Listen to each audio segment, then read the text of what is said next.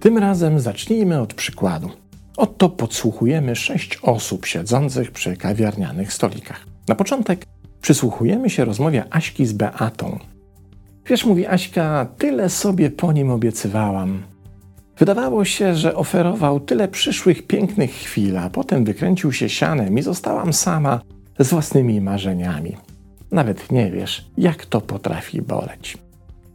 Życie nie jest sprawiedliwe, odpowiada Beata. Jedni opływają w szczęście, a inni muszą się zmierzyć wyłącznie z marzeniami o normalności.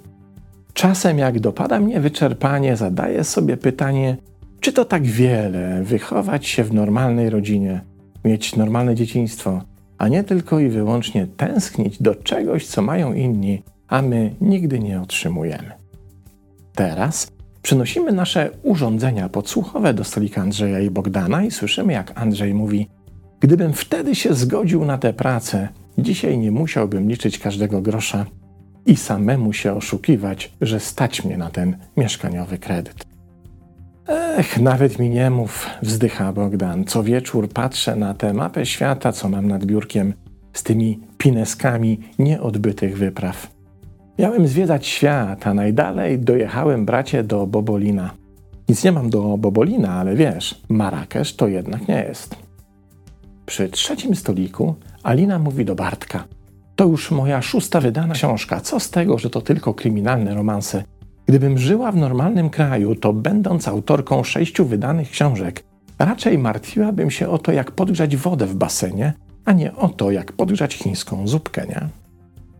Ja tam lubię czytać o prawdziwej miłości, odpowiada Bartek. Gdyby nie twoje romansidła, to nawet bym nie wiedział, czy takie coś jest możliwe, wiesz?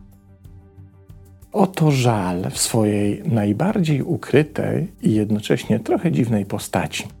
Ta emocja przez specjalistów nazywana jest niewidzialnym żalem i przejawia się w dwóch formach. Pierwsza dotyczy żałowania czegoś, co nigdy nie miało miejsca, Tę formę żalu uprawiają nasi podsłuchiwani bohaterowie tej historii z imionami na literę B. Druga forma, uprawiana przez osoby z imionami na literę A, dotyczy żalu za utraconym potencjałem, czyli również tego, co nie istnieje i nigdy nie istniało, ale co pojawiło się jako forma możliwego pozytywnego scenariusza rozwoju zdarzeń, który nigdy nie doczekał się realizacji. Przyjrzyjmy się najpierw tej pierwszej formie. Tutaj żal dotyczy jakiegoś braku, czegoś, co się nigdy nie wydarzyło, czy też nie zmaterializowało.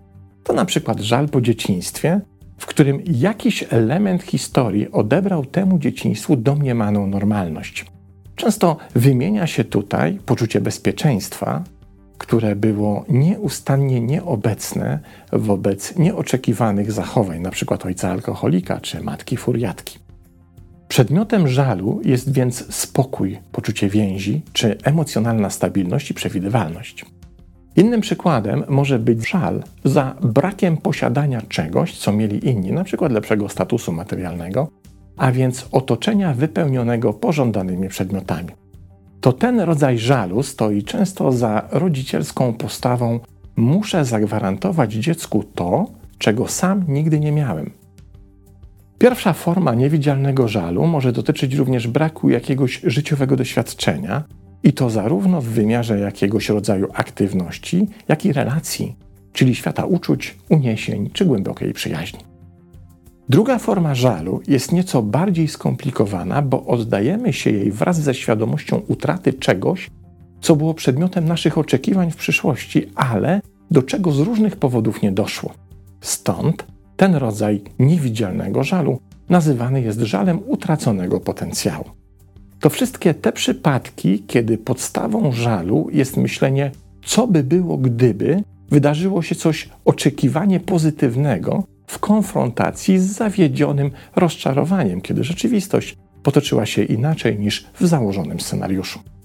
Ten żal często pojawia się w sytuacjach, kiedy z zaplanowanego życia w danej relacji nic nie wychodzi, lub kiedy założona zawodowa kariera nie toczy się zgodnie z początkowym, hura optymistycznym planem, albo też kiedy orientujemy się, że zakładany poziom sukcesu stanu posiadania osiągniętej pozycji mimo iż były na wyciągnięcie ręki, prawie namacalne i uznawane za pewne, jednak z każdym rokiem coraz to bardziej się od nas oddalają.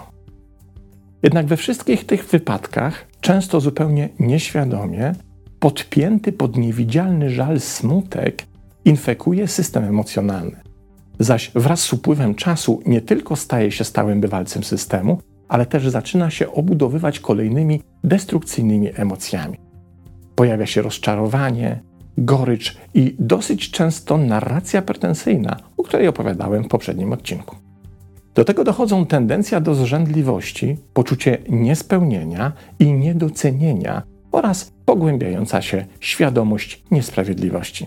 A wszystko to razem przypomina makabryczną, emocjonalną kolejkę górską, która im dłużej zjeżdża z pochylni, tym większej szybkości nabiera. Im zaś szybciej zaiwania, tym trudniej jest zebrać myśli oraz racjonalnie rozejrzeć się dookoła, by przyjrzeć się swemu życiu z odpowiednio zdrowego dystansu. I trudno się dziwić, bo kiedy znajdujemy się w pędzącym na złamanie karku wagoniku, to ostatnią rzeczą, która nam przyjdzie do głowy, jest wzięcie relaksującej kąpieli w różanym olejku. Im więc dalej w las zwany życiem, im dalej w czas wypełniony niewidzialnym żalem, tym mniejsza zdolność do dystansu, harmonii i odpuszczenia. Ale to nie jedyny problem towarzyszący niewidzialnym żalom. Otóż, wbrew wspomnianym wcześniej przykładom, najczęściej z doświadczania tego żalu nie zwierzamy się innym. Wolimy dusić go w sobie, bo uznajemy, że w tych naszych niewidzialnych żalach doświadczamy jakiegoś rodzaju wyjątkowości, bo przecież w standardowej ocenie życiowej, społecznej aktywności uznajemy, że inni mają się od nas lepiej. To oczywiście iluzja wynikająca z faktu, że nasz wzrok, a więc i ocenną uwagę przyciąga to, co uznajemy za lepsze i tym samym atrakcyjniejsze od naszego położenia i statusu, niż to, co gorsze i tym samym mniej atrakcyjne. W ocenie wyjątkowości naszego niewidzialnego żalu niestety bardzo się mylimy, bo jak wskazuje Sara Epstein, autorka wielu artykułów oraz książki z obszaru psychologii relacji, gdybyśmy tylko o naszych niewidzialnych żalach opowiedzieli innym, to okazałoby się, że doświadcza tego typu emocji zdecydowana większość ludzi. A zatem problem nie leży w tym, że tak wielu z nas doskonale zna uczucie niewidzialnego żalu, dotyczącego albo tego, czego nam w życiu zabrakło, albo jakiegoś rodzaju utraconego potencjału. Problem leży w tym, jaki jest efekt niewidzialnego żalu w naszym życiu. A mówiąc precyzyjniej, w tym, jak z takim żalem sobie radzimy, czyli którą z możliwości wybierzemy. Rozwiązanie tego problemu trochę przypomina życiową wycieczkę, w której stajemy na rozdrożu, widząc przed sobą rozwidlającą się ścieżkę i dwa drogowskazy. Na jednym z nich widnieje napis akceptacja i zrozumienie, na drugim poczucie krzywdy. Kiedy zdecydujemy się na wybranie życiowej drogi zgodnie z tym drugim drogowskazem, musimy być świadomi konsekwencji, które się z tym wiążą, a są nie najciekawsze.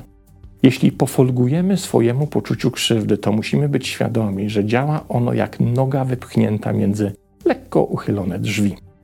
Wykorzysta każdy ruch, każde życiowe zawirowanie, najmniejszy nawet podmuch wiatru porażki, by wetknąć stopę głębiej.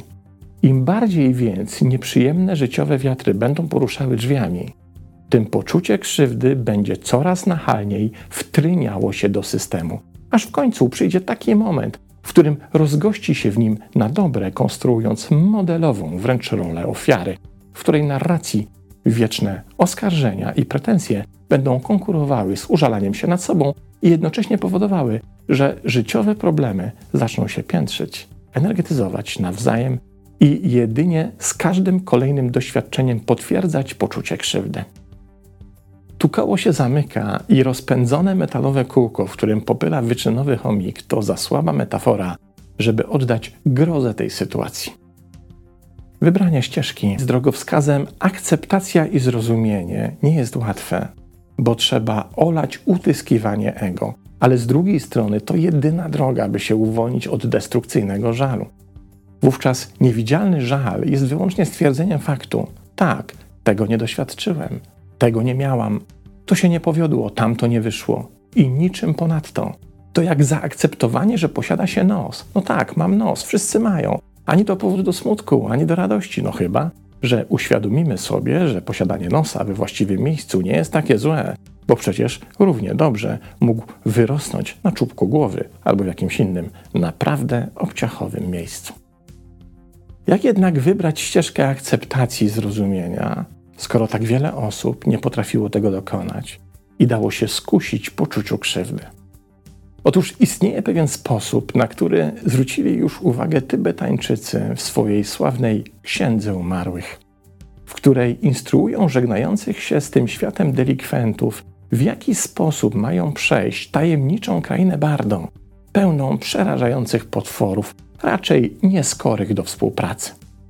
Otóż jedynym sposobem na ich pokonanie jak naucza ta starożytna księga, jest uświadomienie sobie, że wszystkie te potwory pochodzą wyłącznie z naszej głowy. Bo niewidzialny żal nie powstaje dlatego, że coś się wydarzyło, czy też nie spełniło.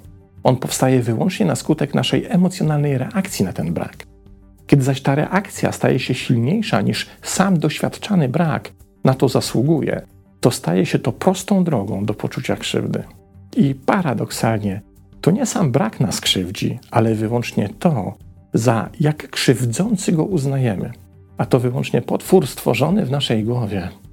Jak chcemy mu odebrać energię, wystarczy go przestać karmić. Pozdrawiam.